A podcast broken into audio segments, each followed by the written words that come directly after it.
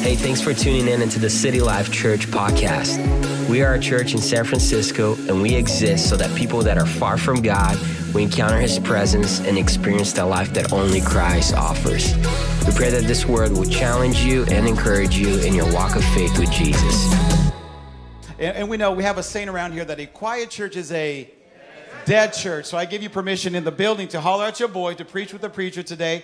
But if you're online, be sure to like throw some emojis on the screen so that we can uh, interact with you. Throw those little fire emojis, double hands, kisses, whatever it is. But let us know that you're tuning in. Shout out to Pastor Lamia, our online campus pastor tuning in. Dan and Debbie all the way in Daly City. Thank you for tuning in, and many others as well. Amen. Praise God. So good to be in the house of the Lord. And today we are in for a treat. I love meeting new friends today. I don't know if you've ever had like one of those friends where you're like, I can't wait to introduce you to the rest of my crew. Today, I have the privilege of introducing friends to our church for the first time. I've known Pastor David Fred for, for several years now. He serves on the apostolic leadership team of M F I, and he pastors a phenomenal church, Church of the Harvest in Kansas City. But they say that behind every good man, there's a great woman, and her name is Pastor Tracy. They've been married now for how many years again? thirty-nine years. In full-time ministry, forty years. The Bible says, he who finds a wife finds a good thing. Pastor Tracy, you are amazing. I, I could hear you worshiping right next to us there. There's an anointing and a grace upon you. No wonder Pastor Charity gets that anointing. She gets it from you, and uh, we're honored to have you. But Pastor David will be preaching the word today. I, I just got to preface this by saying he is a Kansas City Chiefs fan. But We we choose to forgive, all right? Some of us are still healing from the Super Bowl a couple years ago. and um, But we won't hold that against him. He's got some of the Chiefs uh, players that attend their church. And uh, so just pray for his soul today, all right? Bless him. But um, he's been married for thirty-nine years and full-time ministry for forty years already. He just turned sixty. It's like, wow, how did that happen? And another white bald dude coming to preach. But um, not only is he an outstanding preacher, hearing his stories throughout the week uh, weekend, I shared last week with you that he is a black belt, three-time U F C, not at U F C, Jiu-Jitsu world champion. And um, not only that, but he's all about missions and mission trips. And uh, I thought I had it tough when I had gone to India a few times and just like, man, some of the travels, you know, twenty-something hours in a bus or a train. I thought that was tough until he told me he was actually locked up for seven days. Yeah, that's missions uh, trip right there. Um, so he's traveled around the world, preached around the world, and then to top it off, Pastor Isaac, he also is a, a pilot. He pilots planes. Come on, somebody. So it's like, this dude right here can bring it. Today, would you stand to your feet and help me welcome our new friend to City Life Church from Kansas City, Pastor David Fred. Come on, Pastor Tracy. We love you guys. Welcome, welcome, welcome, welcome. We love you guys. Welcome. I gave him permission to just preach his heart out and to go as long as he needs to preach. Come on, somebody. Are you ready? Yeah. All right. Pastor Trace, why don't you say just a hello? Wave, wave at the people. Let them know what's on your mind, your heart. Hi, guys. It's so great to see you today. You know what? You look like our church. A little bit of heaven right here. Right? Right? Yeah. Every kindred, tribe, nation, and tongue. Amen. And we're all here to worship Jesus and lift him up. Amen. One common goal, one bit of family right here. We're so glad to be with you this morning. Thank you so much for having us. We appreciate it. We love you already just because you look like our people.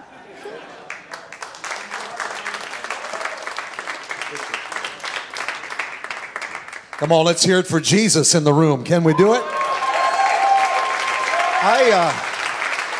Wow, I am, I can't tell you, I haven't been this excited about being somewhere uh, in so long as I am about being here. Just, I got a great sense of what the Spirit of God wants to release into the house today. But but I got to tell you, I got to brag on your pastors a little bit. Uh, they are, you know, I, I thought, man, you know, another, well, let's just be honest about it. I'm just the older, balder, uglier version of your pastor. Let's just... Let's just get that out right now, right here on the spot. Let's just deal with it.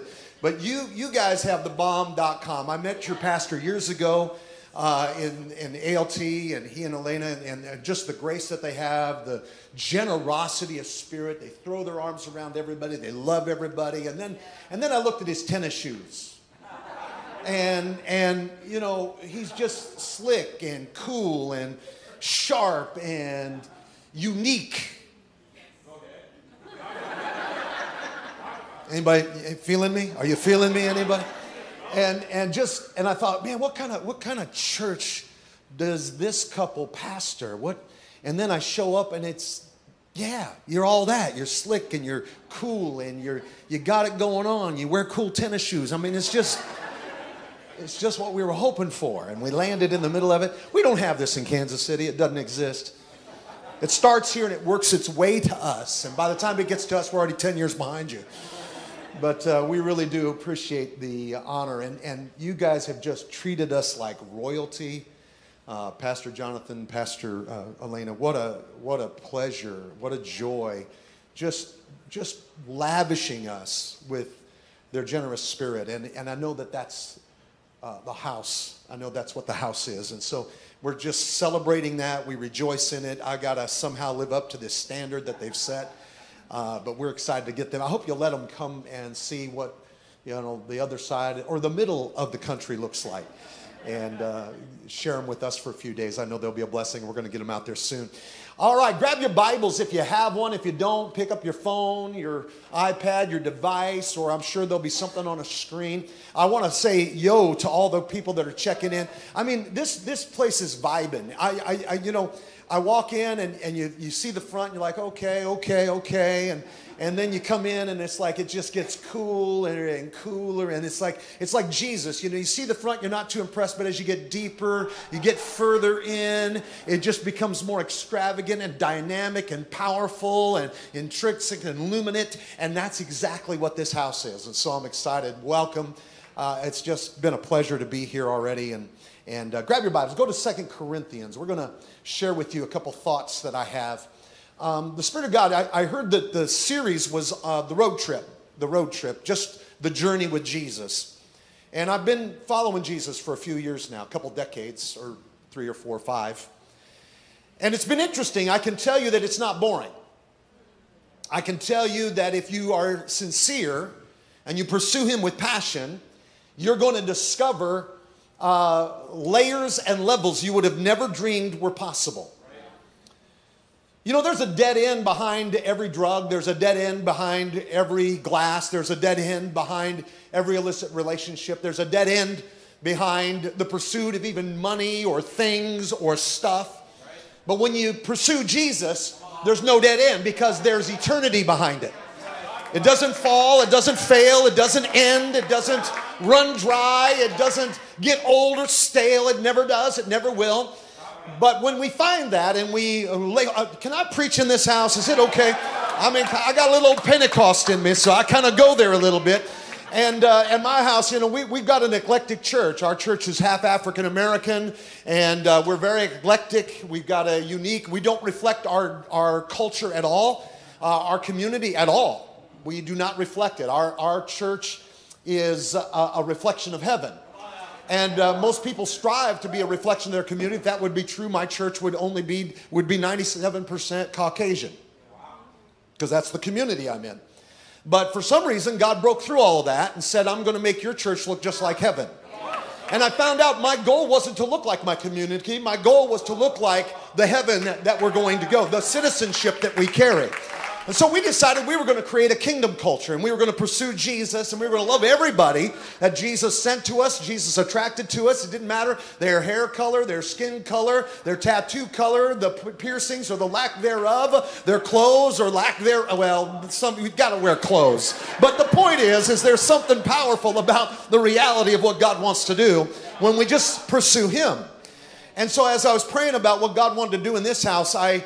I believe that there is a distinctive that comes with those that follow Jesus with the power of the Holy Spirit that we need to all understand. And if we'll understand it, uh, it will take us to not only expressions and experiences, but impact levels that I believe the body of Christ has to have in this generation, has to have now.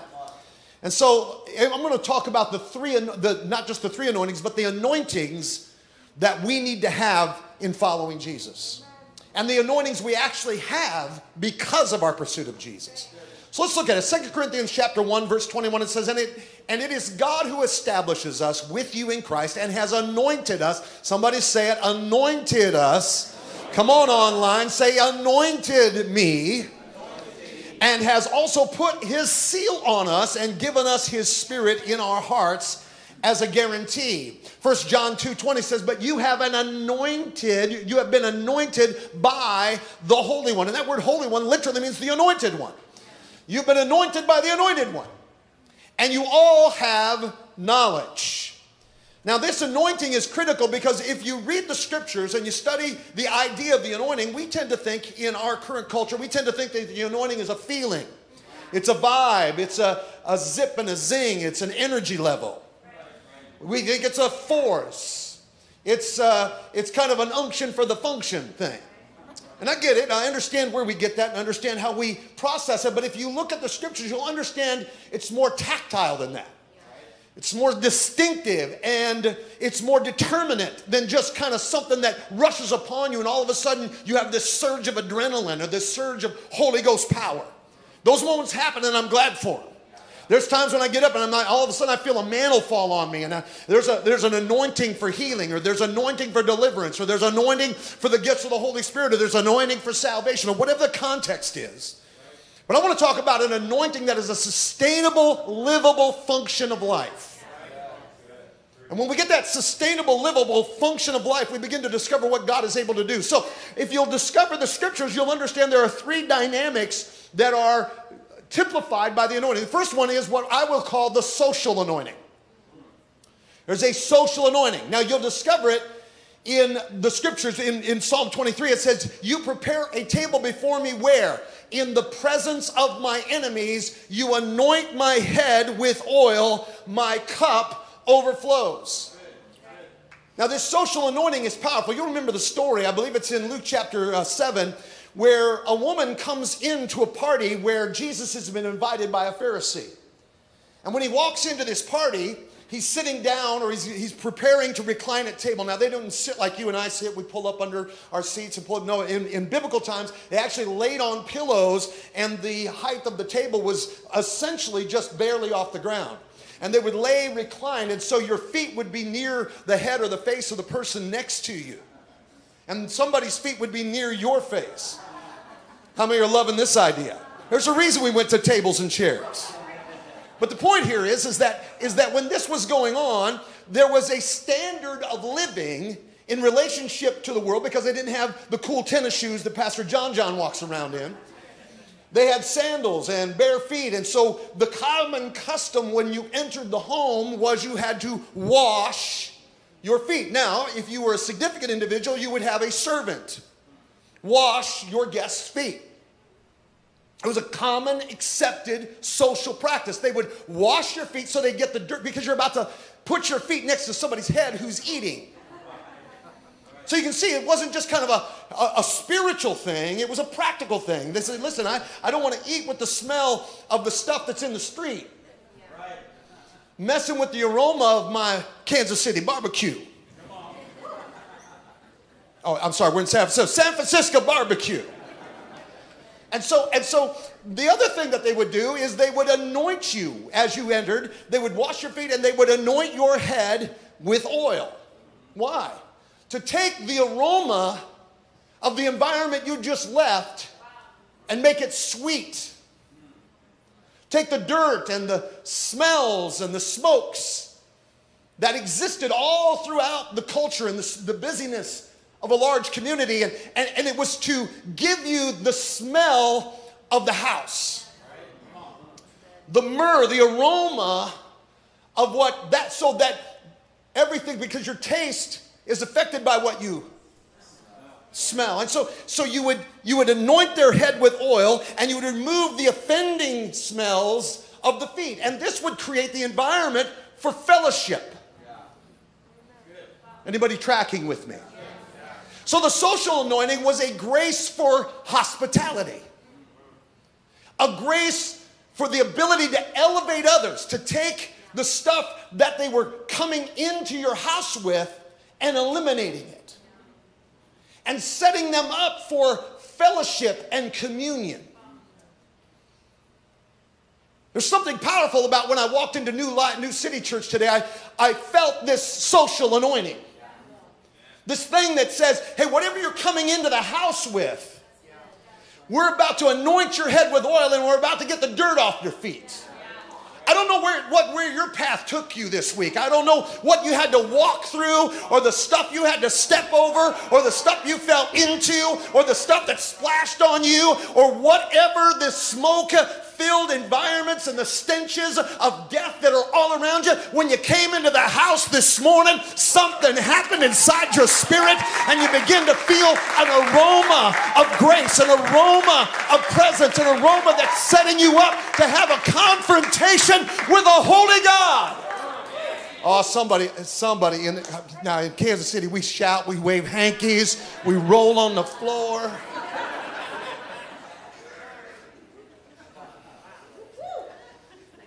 It's the ability to elevate others, this social anointing. When people run into you, does the smell go away? Or do you add to the odor? When people run into you, do they feel the crust and the stuff that's stuck to them being washed away? I love hanging out with your pastors the last couple days, because when I'm around them, man, we just, I, I, just, I just feel them working my spiritual feet. I feel them pouring oil on me. And your pastors have got this. They model it so beautifully. It's this spirit, this grace to honor. It's also a reflection of extravagant generosity. Now, you remember the story that I just started in Luke chapter seven. He goes into this house, and a woman breaks in, kind of crashes the party. And she gets there, and she stands where Jesus is sitting, and because his feet are reclined, she's standing at his feet. And as she's standing at his feet, she's overwhelmed with a sense of the honor of being at, in the presence of Jesus. Nobody else has this same sense, but she does. It's moving her to emotion, and she's weeping. And as she's weeping, her Her tears are falling, and as they're falling, I mean, imagine the kind of weeping that's going on. Where it, I mean, this isn't a gentle... This is, this is heaving. And the tears are running down her cheeks, and they're landing on his feet. And she sees an opportunity. Because if his feet had been taken care of, she wouldn't have seen the splotches of mud as the water drips from her face and hits his feet. It would have been just water on feet. But, but no, she sees dirt. And she realizes, man, I have an opportunity to do something for Jesus that somehow this honored guest didn't experience when he walked in the door. And when we come into the house today, I wonder how many of us see the opportunity to serve Jesus by serving others. When you've done it to the least. And, and she sees it, and then she realizes, I don't have a towel. This isn't my house. I don't. I can't ask for one. And so she conveniently does something very inappropriate. She pulls her head covering off, and she takes her hair down, and she wipes her feet. She's willing to absorb the stuff Jesus had to walk through. Make it a part of her life. And all of a sudden, everybody stops, and they're not eating anymore, and they're not dropping grapes into their mouth, and they're not having s- smooth conversations. Now they're being critical. Right, right. I met I met a brother as I was walking in. He's a part-time judge. I said, I know a lot of people that are full-time judges. Think about it. You'll figure it out. The online got it. They've got, they're clapping. They've got the laughing tears thing going on. And so what happens is, is then she breaks out a flask of oil, and she busts it, and she pours it out over his feet. An inappropriate place to pour it. You would normally pour it on his head, but she pours it on his feet. And everybody's like, if, if this guy was really a man of God, he would know the kind of woman, because the only way she's described in the scripture is as a sinner. If this was really a man of God, he would know the kind of woman that's touching him. They were more concerned about a, a woman that had a reputation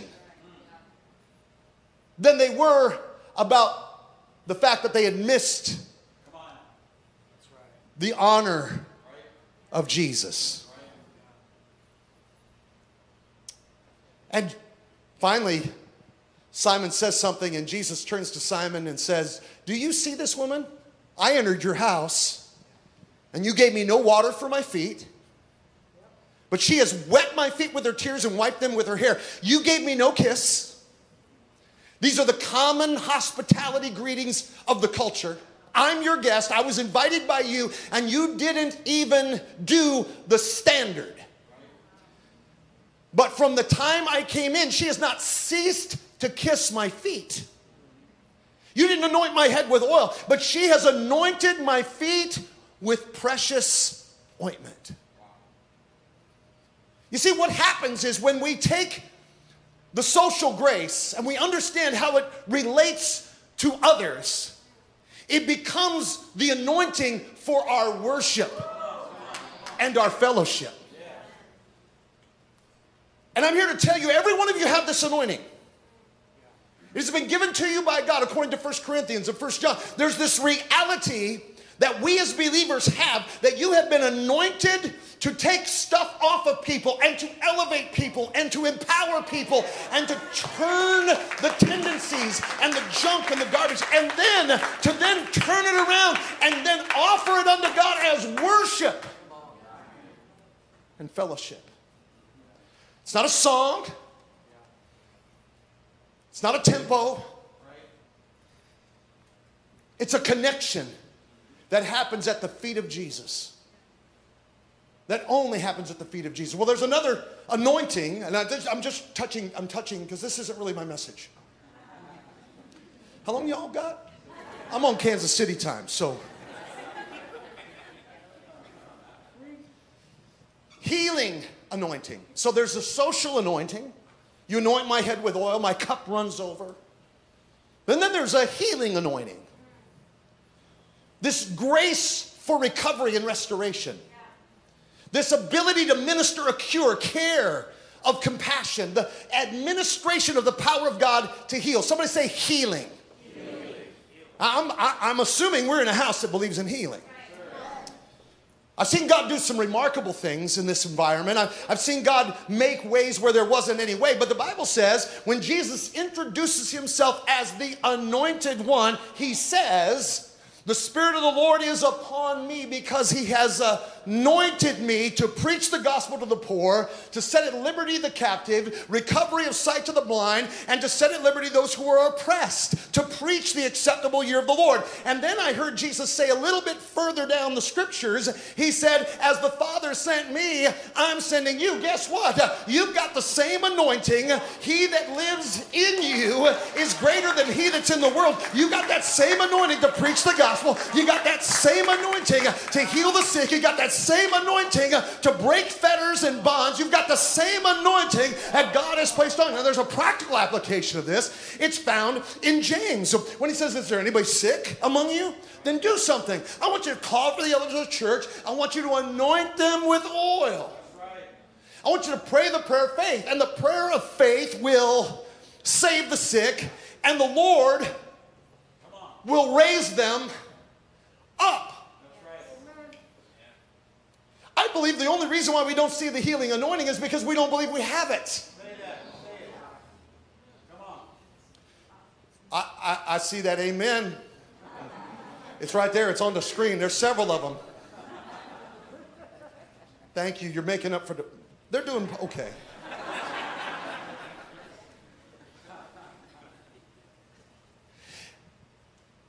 Healing. Well, if I'm sick, can I pray for healing? Yeah, you're still anointed. That's right. That's right. It might not be manifesting in you in this moment, but it still doesn't mean it's hindered in others. And I want to suggest your gifts and your anointings aren't for you anyhow. I want to suggest they're for others. Here's what it says in John chapter nine. He met a blind man on the side of the road, and the blind man wanted to be healed. So what did Jesus do? He spit on the ground. He made mud with the saliva. And then he, uh, this is the word, he anointed the man's eyes with the mud. I'm going to suggest that healing anointings don't always look like the scented, fragrant, smooth things that come from olives and apothecaries. I'm going to suggest that sometimes it's rugged and it's rough and it's not typical or usual, and it comes in environments and in situations that are a bit muddy and a bit messy, and it doesn't make a whole lot of sense, and, and it doesn't happen. He slapped this mud on the man's face and then didn't have the grace to even send a guide to help him find the pool of Siloam. He said, go wash in the pool of Siloam. I'm sure you'll stumble your way there. And he had to walk through an environment of a city with mud on his face. And I wonder how many people interrupted him and said, hey, who did this to you? Were there, were there some really unkind kids that making fun? Let me, let me help you with them. Let me clean. No, no, no, no. No, I'm on. Uh, uh, this man Jesus did it, and he's got. And he told me if I'd wash in the pool of Siloam, just point me in the direction of the pool of Siloam, because I'm willing to walk with the anointing of mud until the healing, until the healing comes. Mm. If you can't say amen, sing it.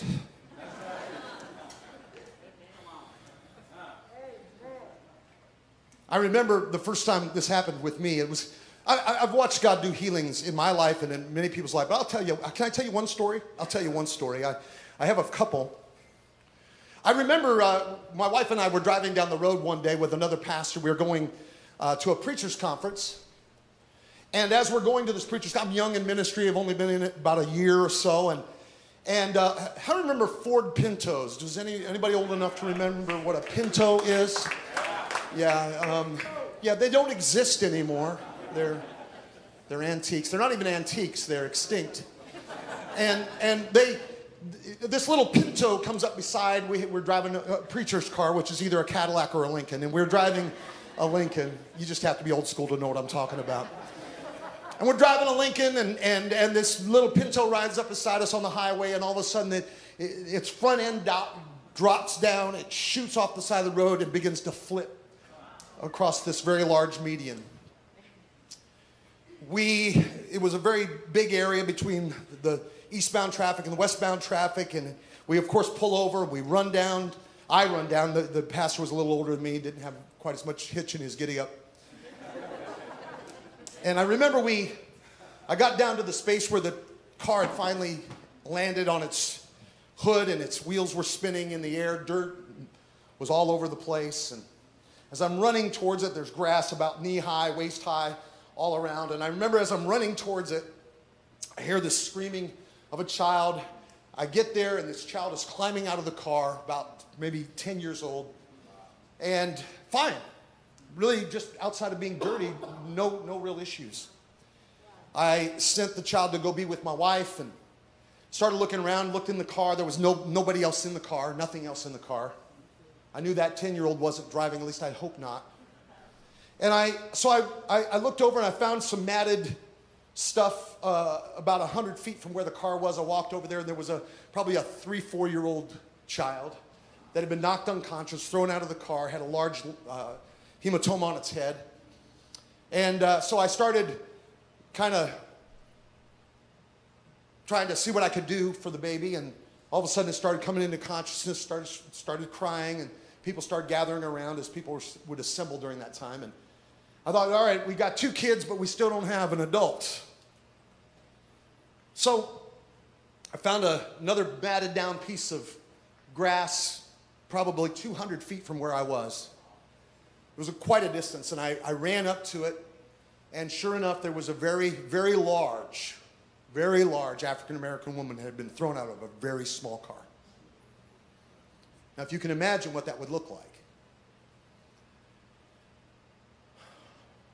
She was twisted. She was mangled. Blood was oozing out of her ears, nose, mouth, gashes, lacerations all over her. She was laying in a, in a, in a way that I, I'm like, there's no way she hasn't broken every bone in her body. And so I'm not a doctor, but I knelt down. I tried to check her, her pulse. I tried to check to see if there was any respiration. I couldn't see her lung, her ribs moving. I couldn't feel any breath coming from her mouth or her nose.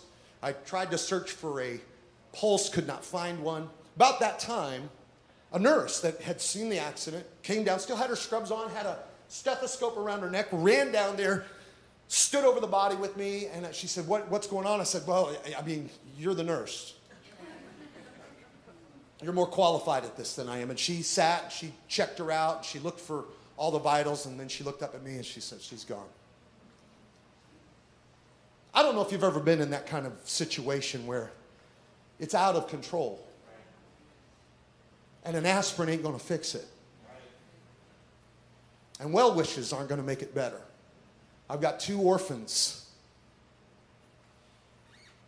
And I'm brokenhearted. I'm devastated with what I'm seeing.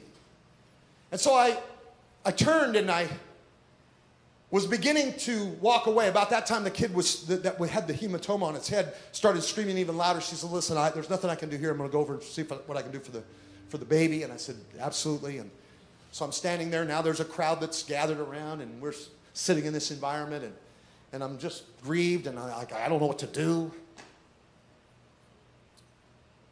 And I hear the voice of God. How many love when God speaks in these moments? About seven of you, okay. And you know what he says to me? Pray for her. Now that, that doesn't have to be a that doesn't have to be a request from heaven. That should be the response of the soul to a situation. But I, I, I just hear pray for her. God doesn't make me any promises. He doesn't say pray for her and I will. Because many of us don't want to do something unless we know what the end result is. Because I've discovered that anointings operate by a thing called faith. So I, I, I, I said no. Don't look at me like that. I said, no, I ain't, I ain't praying for her. She's dead. Now, God didn't say, I'll bring her to life. I'm, he didn't try to talk me into it. Didn't argue with me. Wouldn't. How many have ever noticed God doesn't argue with you? There's a reason. He's got all the answers. And you're wrong.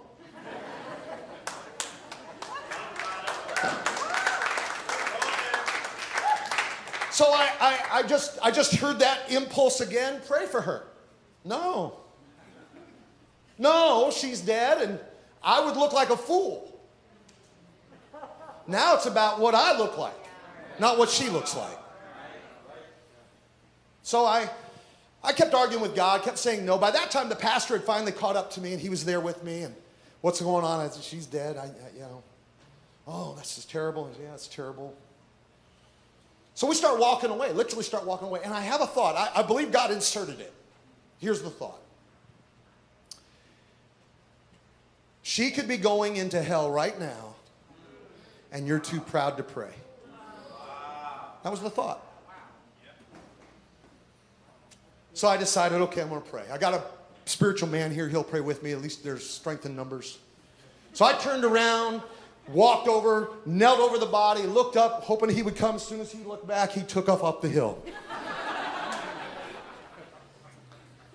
So I'm left alone. Now there's a circle of people around me. I kneel. I thought, Lord, if I'm going to do this, I'm just going to do it like I'm in church. Because the, you know, the earth is the Lord's and the fullness thereof. So this is your church just like any other place. So here we go. So I got a hold of her. I put my hand on her head, and I started rebuking death. I started commanding life and healing to come into her body. I started praying like I'm preaching. And all of a sudden, I heard that crowd that had gathered around me. They started rebuking me. They started cursing me. You crazy Christian nuts. What do you think you're doing? Don't you realize what an embarrassment, what a dishonor this is? Who let you out of your cage? And I just kept praying, because the louder I got, I hope I drowned out what they were saying. Next thing I know, I'm, I'm kind of coming to a conclusion in my prayer. Nothing's happening, but I'm obeying the Lord. All of a sudden, I felt a hand on my shoulder. I thought, oh, great, it's the guys with the white jackets, or it's the police, or whatever. I didn't know who. I felt this hand on my shoulder, and the person behind me started praying in the Holy Ghost. I'm like, oh, let's go. So we went back at it. Started praying, re, re, revived the prayer I just prayed. Went after it again. Got done praying. She coughed three times, opened her eyes, and came back to life.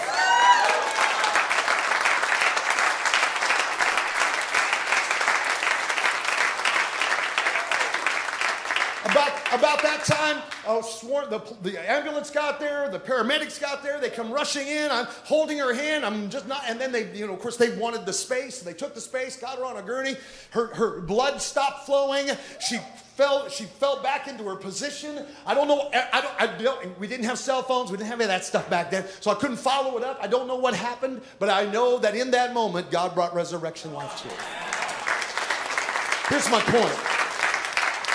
You carry this with you. And all you got to do is obey the voice of God. Come on. Results please us, but faith pleases Him. And if we'll understand, if we'll just obey God, if we'll just put it to the test, I'm telling you, there's people that you know that are in the hospital. Don't be afraid to pray. Don't be afraid to believe. Don't be afraid to talk to that person who's got a wrecked relationship, or that person who's in depression, or that person who's tormented in their spirit. God is the answer. He is the deliverer. He is the healer. He is Rapha. He makes a way where there is no way. He is life, and that more abundantly.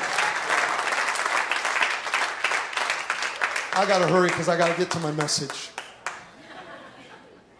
I've seen God raise five people from the dead in my ministry.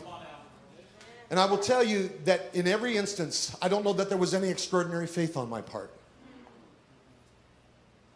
But I've discovered there's something that is faith that doesn't feel like faith, because we think faith is when we feel it, or when we convince ourselves mentally that that's what it is. But I'm going to suggest that faith looks a lot like obedience. When you just obey what God says.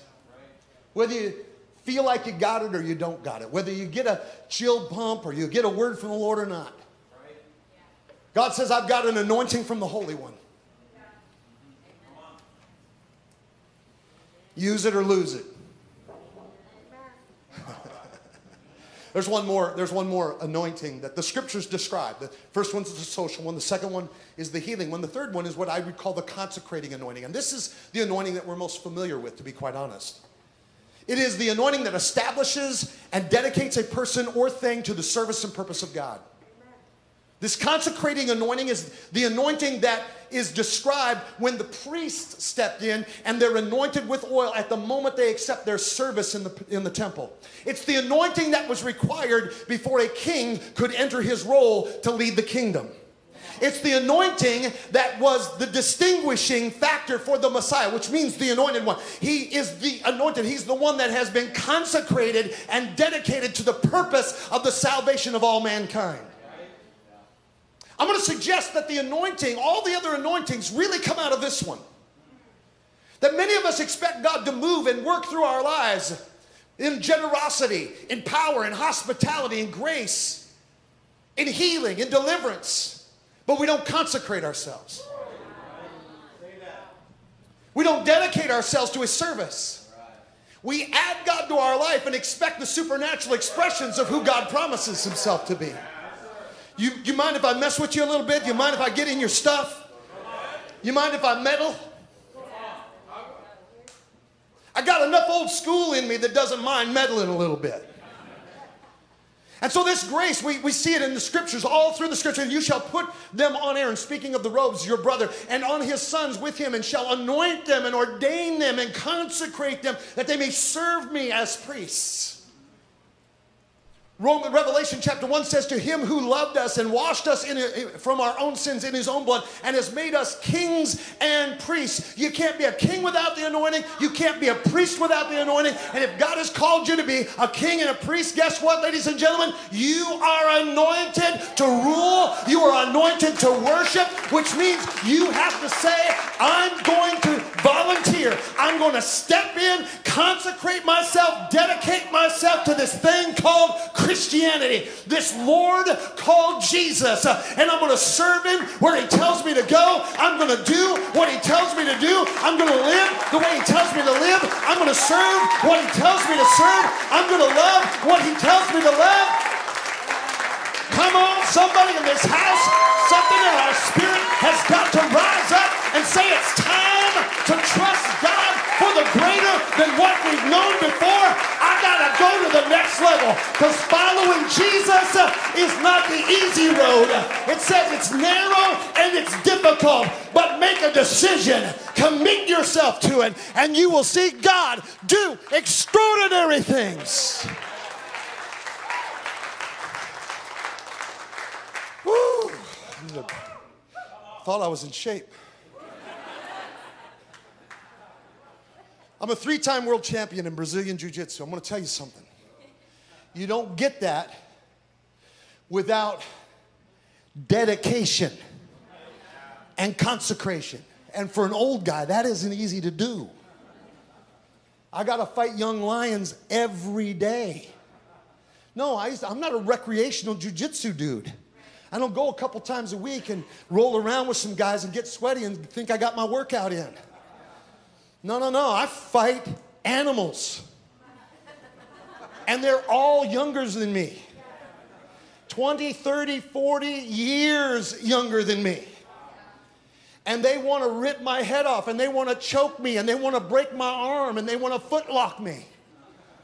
And guess what? I want to do the same thing to them.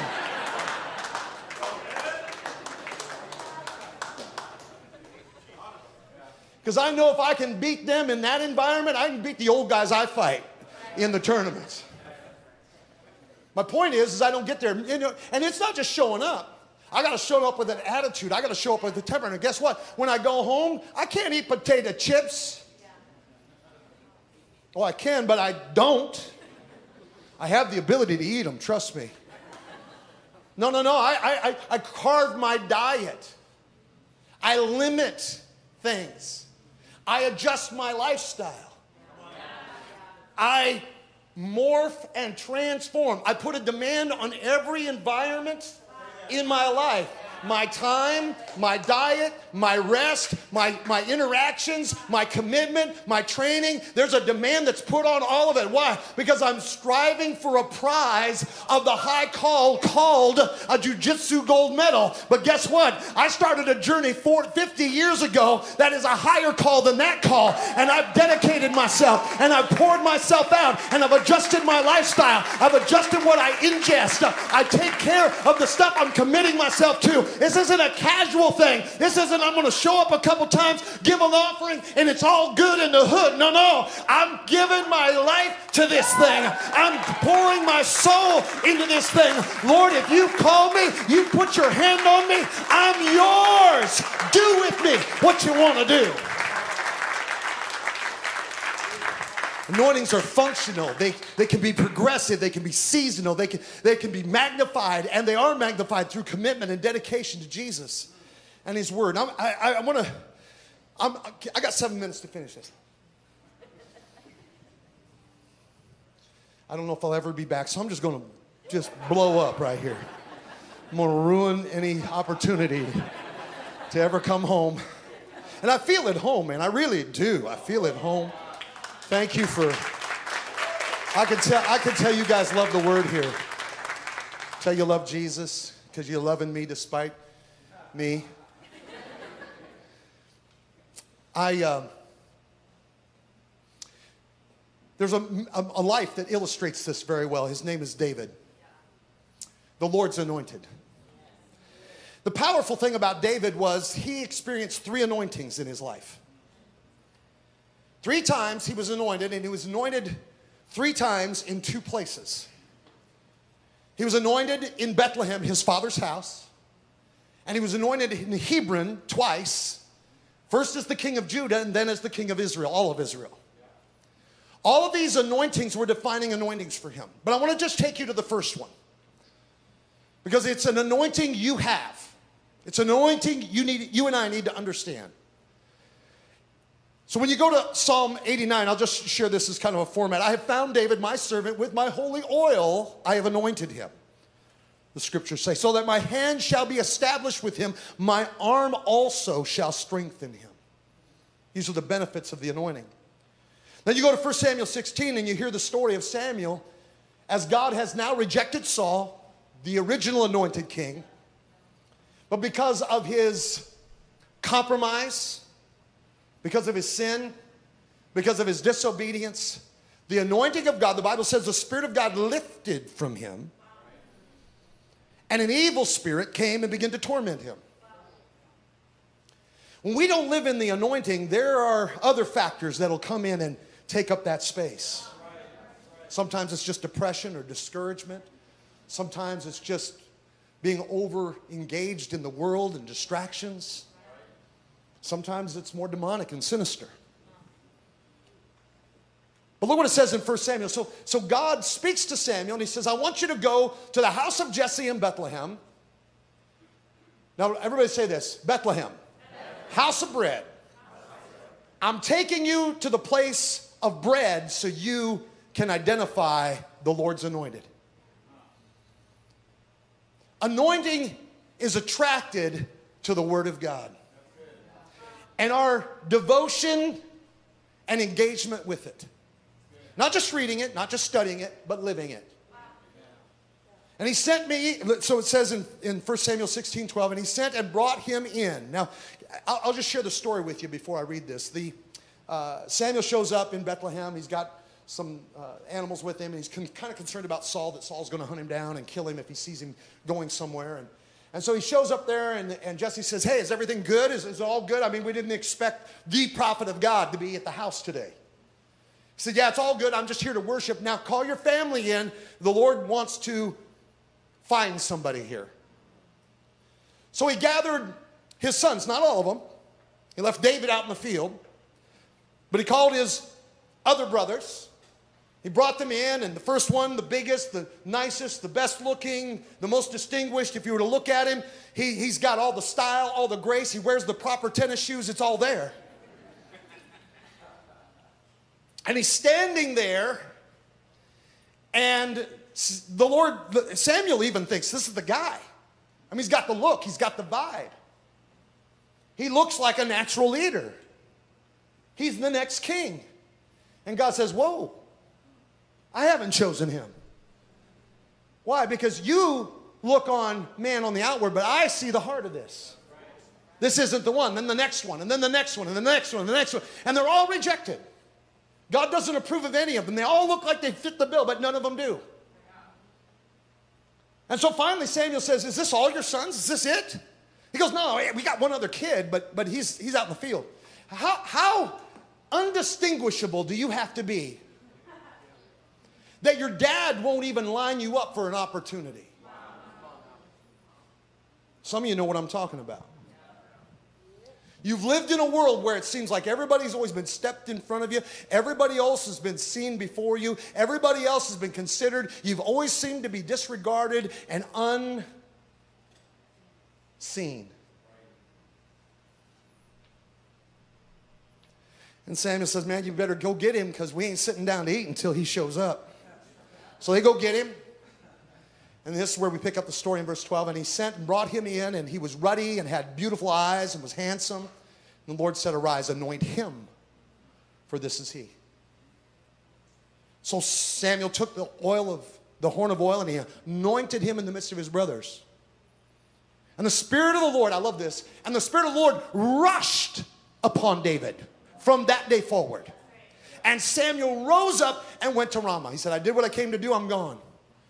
This anointing is a unique anointing. It's what I would call the anointing of prophetic destiny. I want to say something to you. What in David's life changed in that moment? Outside of coming in without an oily head and going back to the sheep with an oily head, nothing. His environment didn't change. His responsibilities at home didn't change. His brothers didn't relate to him any differently. Nothing about his world in that moment changed, except something shifted in the heavens. A prophetic destiny was unlocked. Listen, God in that moment through Samuel was impressing a new identity on David. An identity that wasn't being defined by his current conditions or his current position.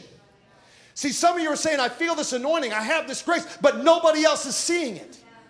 I remember growing up in church, and I'd be sitting on the front row like this young man, and I'd be sitting there with my buddies, because in, in my day, all the young people had to sit on the front rows.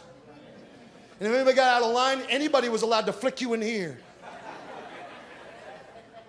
And I remember I would sit up there, and, and, and, and these prophets would come in, and these evangelists would come in, and there's anointing, and they're spitting on everybody because, you know, like I am right now, it kind of comes out. And they're flinging hankies, and they're flinging oil, and they're rolling, and they're praying, and they're preaching, and, and, and they walk up, and they'd say, they'd say, you're a mighty man of God, and you're a mighty man of God, and you're going to be an evangelist, and you're going to be an anointed one, and you're going to be a powerful teacher, and you're going to be a prophet in the hands of God. And then they get to me and say, God bless you, and they keep going.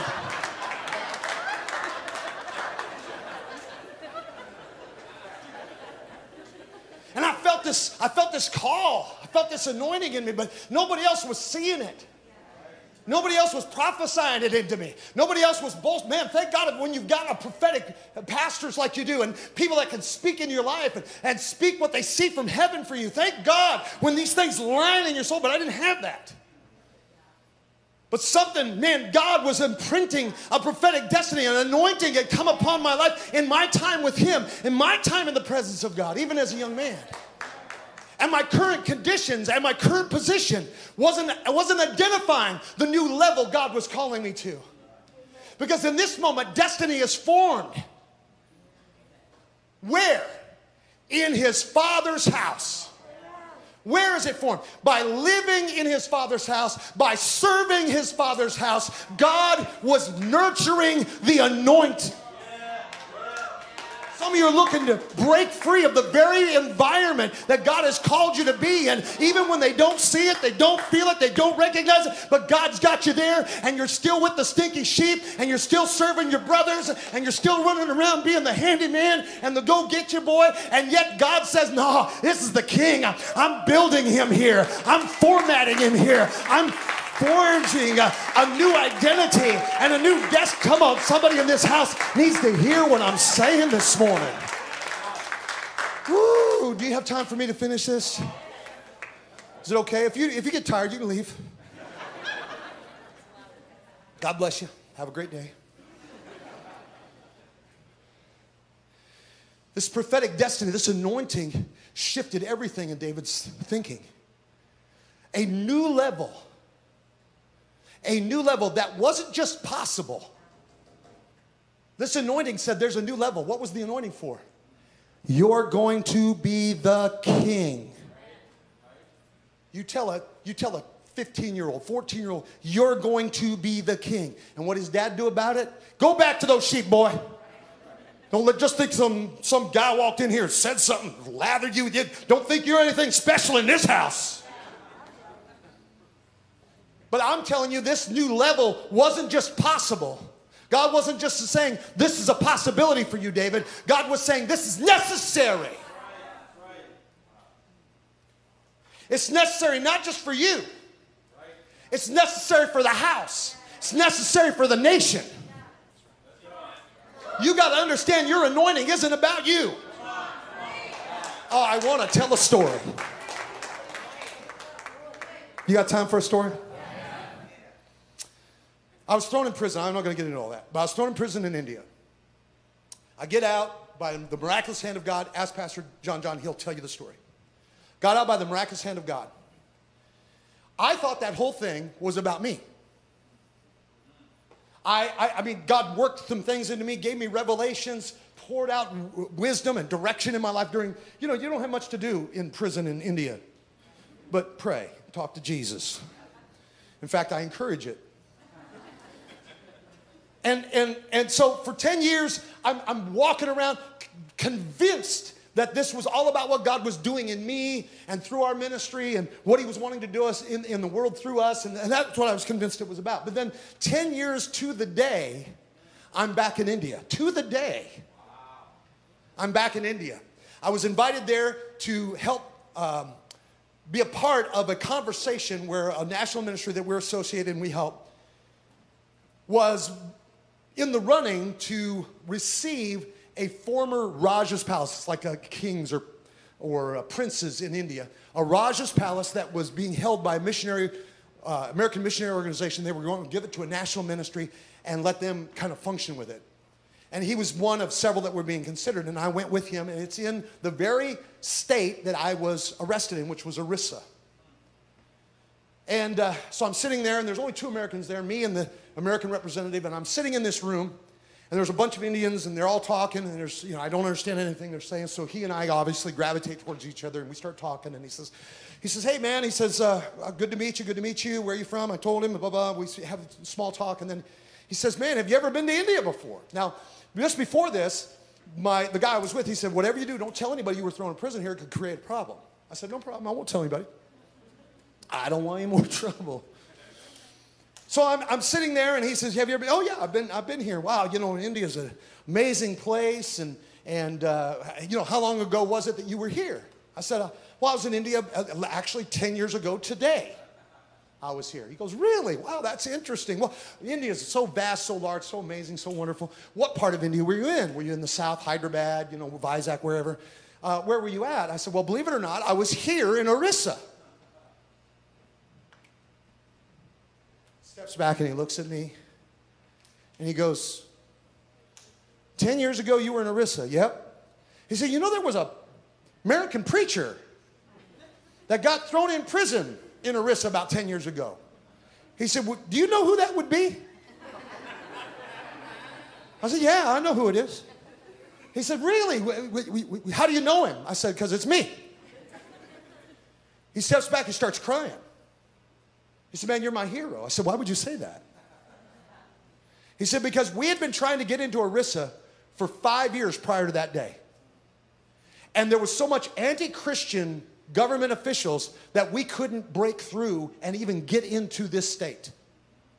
He said, we were rejected at every hand. We resisted at every hand. But when you got thrown in prison, the Indian government came in behind you and they wiped, they removed anybody that was anti-Christian.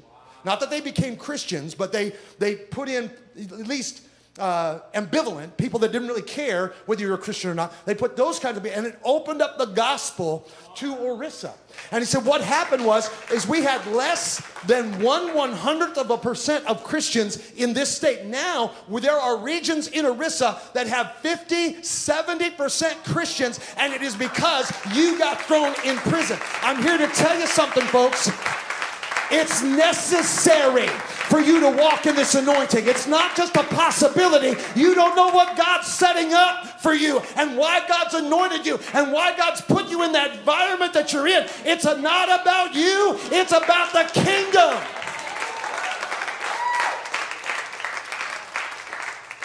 Sorry, I yelled. It creates a new confidence. This prophetic anointing. This destiny anointing creates a new confidence and ability, even when sent back to the fields. Now it's giving a new purpose to the usual and mundane. Now he's looking at the sheep, and he's not just seeing them as sheep. Now he's seeing them as his subjects.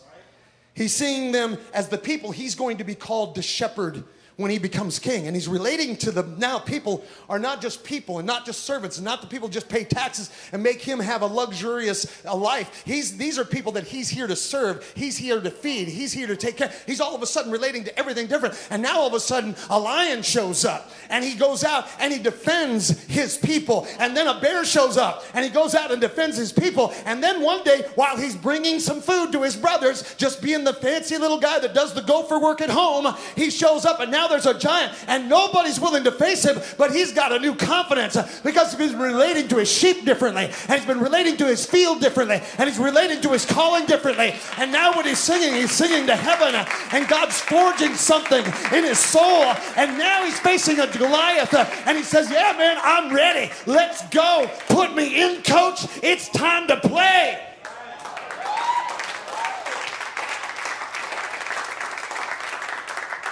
Mm.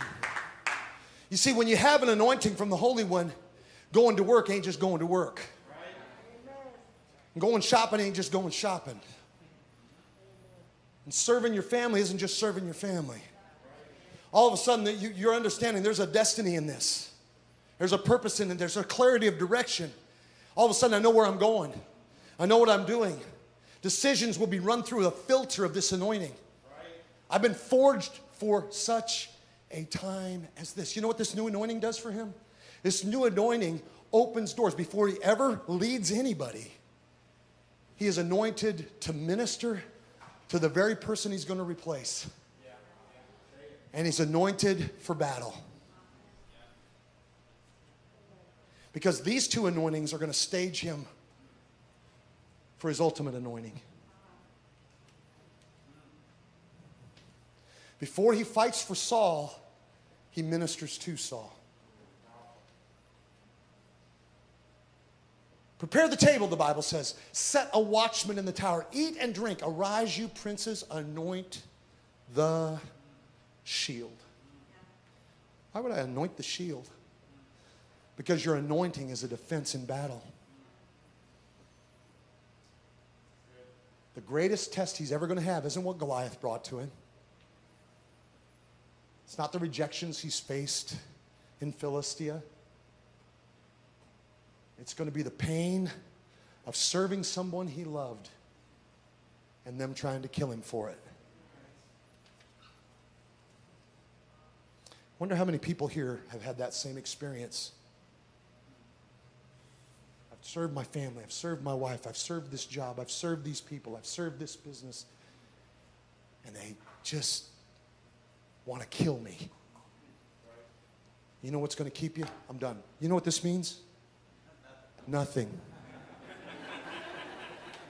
I can keep talking, trust me.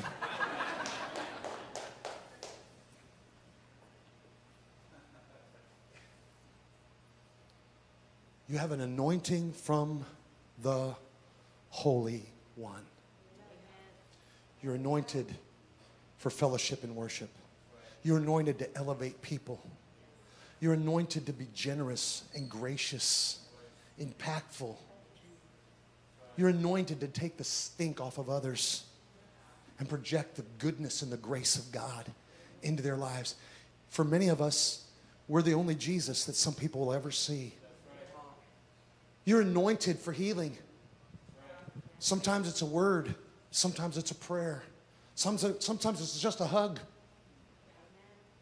You don't know what healing grace you bring with you when you interact with these people who are diseased or broken or hurting or wounded. And this is a house that's filled with anointing. When I walked in this morning, I saw it, I felt it, I sensed it. It, it and when I talk about the house, I'm not just talking about a building. I'm talking about the house. I'm talking about you. That God has fixed. Man, you, you, you probably walk in here and you almost have to wash your clothes because it gets oily. It's like when you walk into a mechanic shop, you know. You walk back where they're working on the car. You always walk out and, how'd that get there? You can't, you can't walk into this house, no matter if you don't want to be here or not, without getting something on you. You've got an anointing to commit and connect, to elevate things. You've got a prophetic destiny God has anointed you for. You might say, I don't know what it is.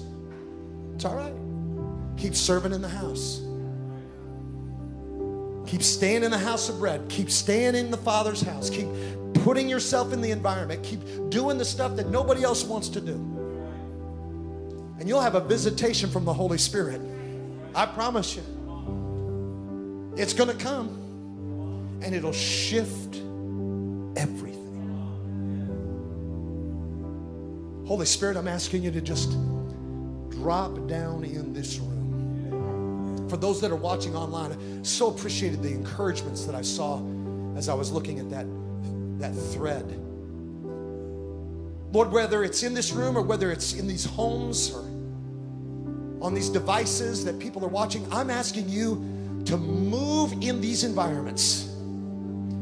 If you're here today and you, you're identifying, man, I, I, I'm identifying that there's something more that God's trying to draw out of me.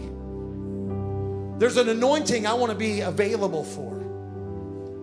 I recognize that these are available to all of us, and I don't have to be special to have it. I just got to be a child of God. I just got to be a Jesus follower. And if that's you and you're ready to, you're ready to elevate, you're ready to consecrate, you're ready to step up. It's a little old-fashioned, but I'm just going to challenge you to just stand to your feet. Or if you're watching online, just put up that hand emoji.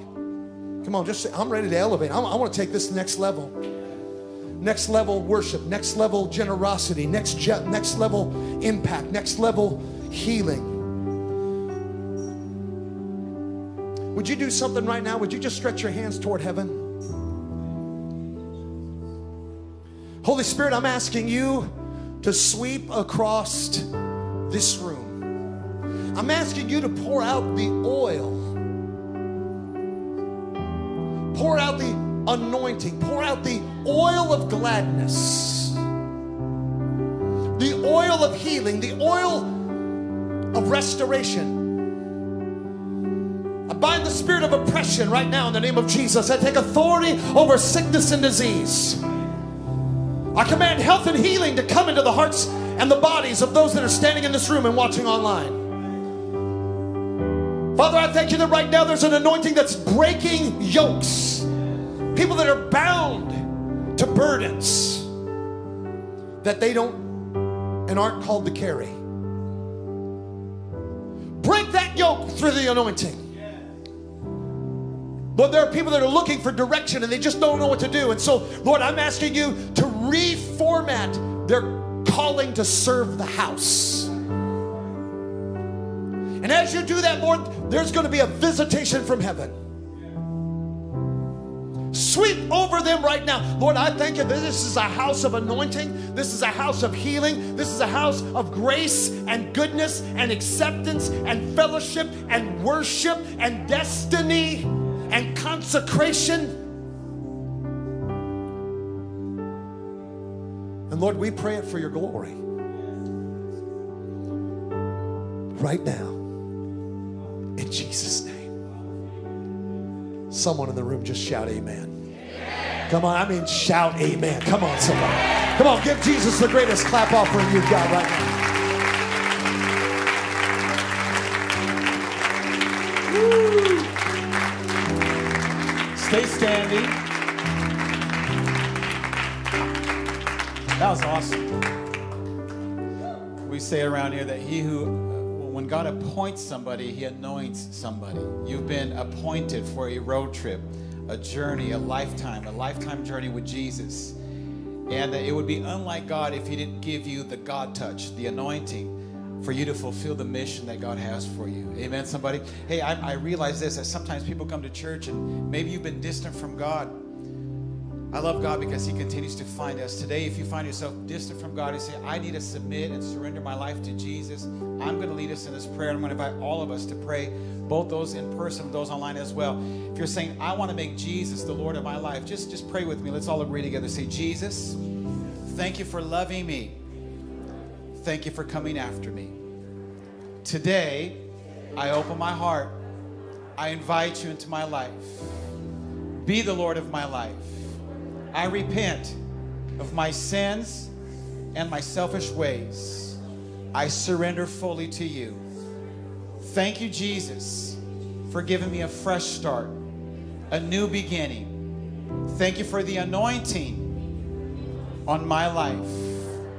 In Jesus' name, amen. Come on, let's tell all of our friends who prayed that. Well done.